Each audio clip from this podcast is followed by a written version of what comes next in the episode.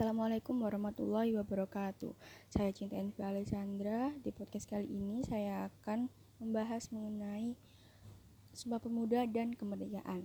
Sumpah Pemuda terjadi pada 93 tahun yang lalu, tepatnya pada tanggal 28 Oktober 1928. Sedangkan kemerdekaan terjadi pada 76 tahun yang lalu, pada 17 Agustus tahun 1945. Sebagai seorang mahasiswa di Indonesia, mengetahui dan memahami sejarah Sumpah Pemuda dan kemerdekaan adalah keharusan yang harus dilakukan.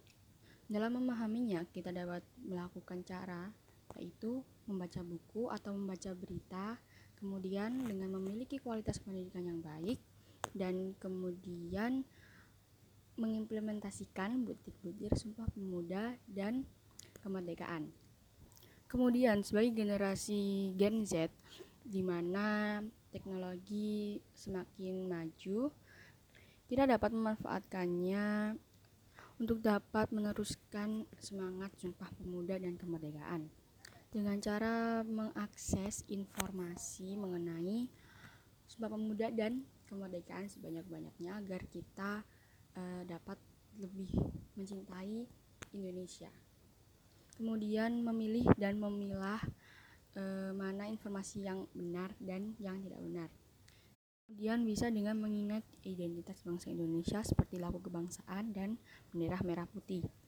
Kemudian sebagai mahasiswa yaitu seorang agent of change atau pendobrak adanya perubahan, kita harus nantiasa mengikuti isu yang berkembang di tengah masyarakat agar dapat memberi solusi bagi permasalahan yang ada. Sudah sepatutnya seorang mahasiswa dituntut menjadi kritis terhadap peraturan perundang-undangan yang dibuat oleh pemerintah. Kesimpulannya, sebagai seorang mahasiswa, kita tidak boleh sekali-kali melupakan sejarah yang ada, khususnya sejarah negara kita sendiri.